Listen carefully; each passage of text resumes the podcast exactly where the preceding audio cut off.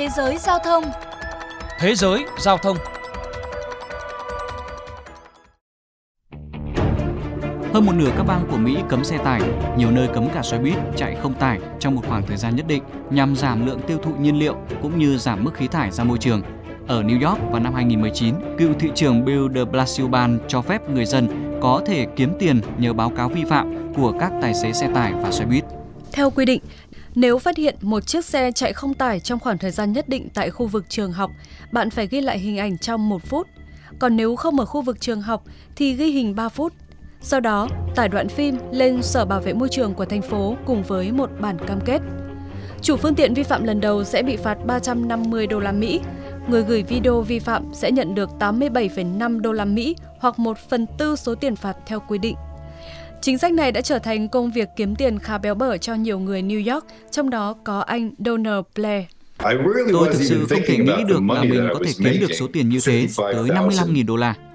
Anh Donald Blair thường xuyên theo dõi các xe tải và xe buýt chạy không tải ở khu vực Brooklyn, ghi lại video vi phạm và nhờ đó kiếm được 55.000 đô la Mỹ. Ngoài ra khoảng 70.000 đô la Mỹ nữa đang được chờ xử lý để chuyển về tài khoản của anh. Số tiền này khiến cho anh trở thành người kiếm tiền được nhiều nhất trong số những người báo cáo tài xế vi phạm, với tổng cộng là 125.000 đô la Mỹ, tương đương với khoảng hơn 2,8 tỷ đồng. Anh Blair cho hay. Nếu bạn muốn thay đổi thói quen của ai đó, cách tốt nhất là đánh thật mạnh vào túi tiền của họ. Kể từ khi áp dụng chính sách này, thành phố đã thu được 2,3 triệu đô la Mỹ tiền phạt và một phần tư số tiền đó, khoảng 600.000 đô la Mỹ, được trả cho những người báo cáo vi phạm. Nhờ cách kiếm tiền có phần khá dễ dàng, ở New York có một nhóm khoảng 60 người chuyên theo dõi và ghi hình xe vi phạm có tên là nhóm chiến binh không tải.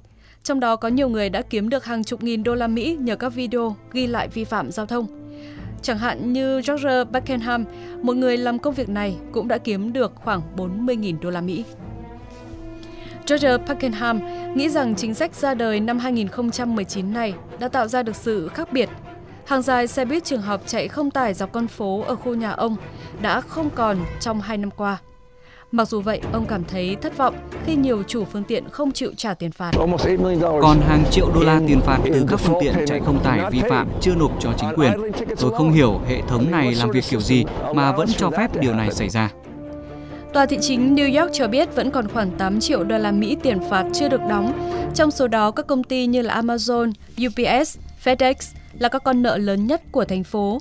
Theo Chi cục Bảo vệ môi trường của thành phố, gần 11.500 vé phạt dành cho các phương tiện chạy không tải đã được đưa ra vào năm ngoái, cao hơn gấp đôi so với 5.000 vé phạt vào năm 2019. Mặc dù mang đến thu nhập cho nhiều người, nhưng chương trình báo cáo vi phạm này cũng tiềm ẩn nhiều rủi ro với người tố giác khi họ bị tấn công bởi các chủ xe vi phạm. Tôi từng bị truy đuổi, xua tay, thậm chí là xô đẩy. Mỗi khi tôi đi ra khỏi nhà, tôi đều chuẩn bị tinh thần cho một cuộc tấn công. Ernest Wade, một luật sư về môi trường, chia sẻ về công việc ghi hình những chiếc xe dừng đỗ mà động cơ vẫn chạy trên đường của mình. Đến nay, anh đã gửi hơn 2.000 video báo cáo vi phạm và hiện chúng đang được cơ quan chức năng xử lý. Về vấn đề này, người phát ngôn của Tri Cục Bảo vệ Môi trường của thành phố cho biết, thành phố không chịu trách nhiệm nếu như một công dân bị tấn công trong một hành động tự nguyện để báo cáo một chiếc xe vi phạm. Với nhiều người, mục đích cuối cùng khi lựa chọn công việc dễ kiếm tiền nhưng cũng nguy hiểm này chính là vì bầu không khí sạch, trong lành của thành phố. Không hẳn là vì tiền đâu, đây là vấn đề sức khỏe cộng đồng. Bất kỳ phương tiện thương mại nào không lưu thông trên đường và đang đậu đỗ đều phải tắt động cơ.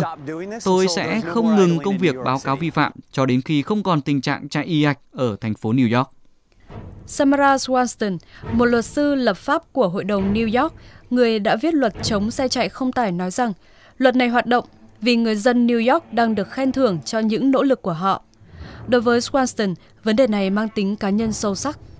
Tôi mất cả chồng và con gái vì những cơn hen suyễn. Tôi tin là họ sẽ còn sống nếu không khí trong sạch hơn.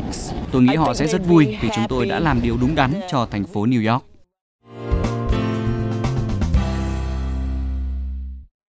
Thưa quý vị và các bạn, còn tại Việt Nam, mới đây Đại tá Đỗ Thanh Bình, Phó Cục trưởng Cục Cảnh sát Giao thông cho biết đang đề xuất cơ chế trả tiền cho người gửi clip vi phạm giao thông và sẽ có cổng thông tin tiếp nhận và xác minh độ chính xác. Với đề xuất này, Thượng tá Nguyễn Văn Quỹ, nguyên tổ trưởng Tổ xử lý vi phạm Công an thành phố Hà Nội, bày tỏ sự đồng tình ủng hộ. Cái cơ quan chức năng sẽ thưởng lại xứng đáng với những cái mà người ta chuyển cái clip như vậy thì đấy cũng là một cái việc mà rất là văn và những người khi mà tham gia giao thông thì sẽ chủ động thành quy tắc giao thông chấp hành luật giao thông nhằm đảm bảo được an toàn giao thông trên các tuyến đường Ngoài ra, Thượng tá Quỹ cũng lưu ý cần có giải pháp để xác minh được tính tin cậy chính xác của chứng cứ vi phạm để đảm bảo hiệu quả của hình thức này. Đến đây chuyên mục Thế giới giao thông xin được khép lại. Hẹn gặp lại quý vị và các bạn trong những chuyên mục sau.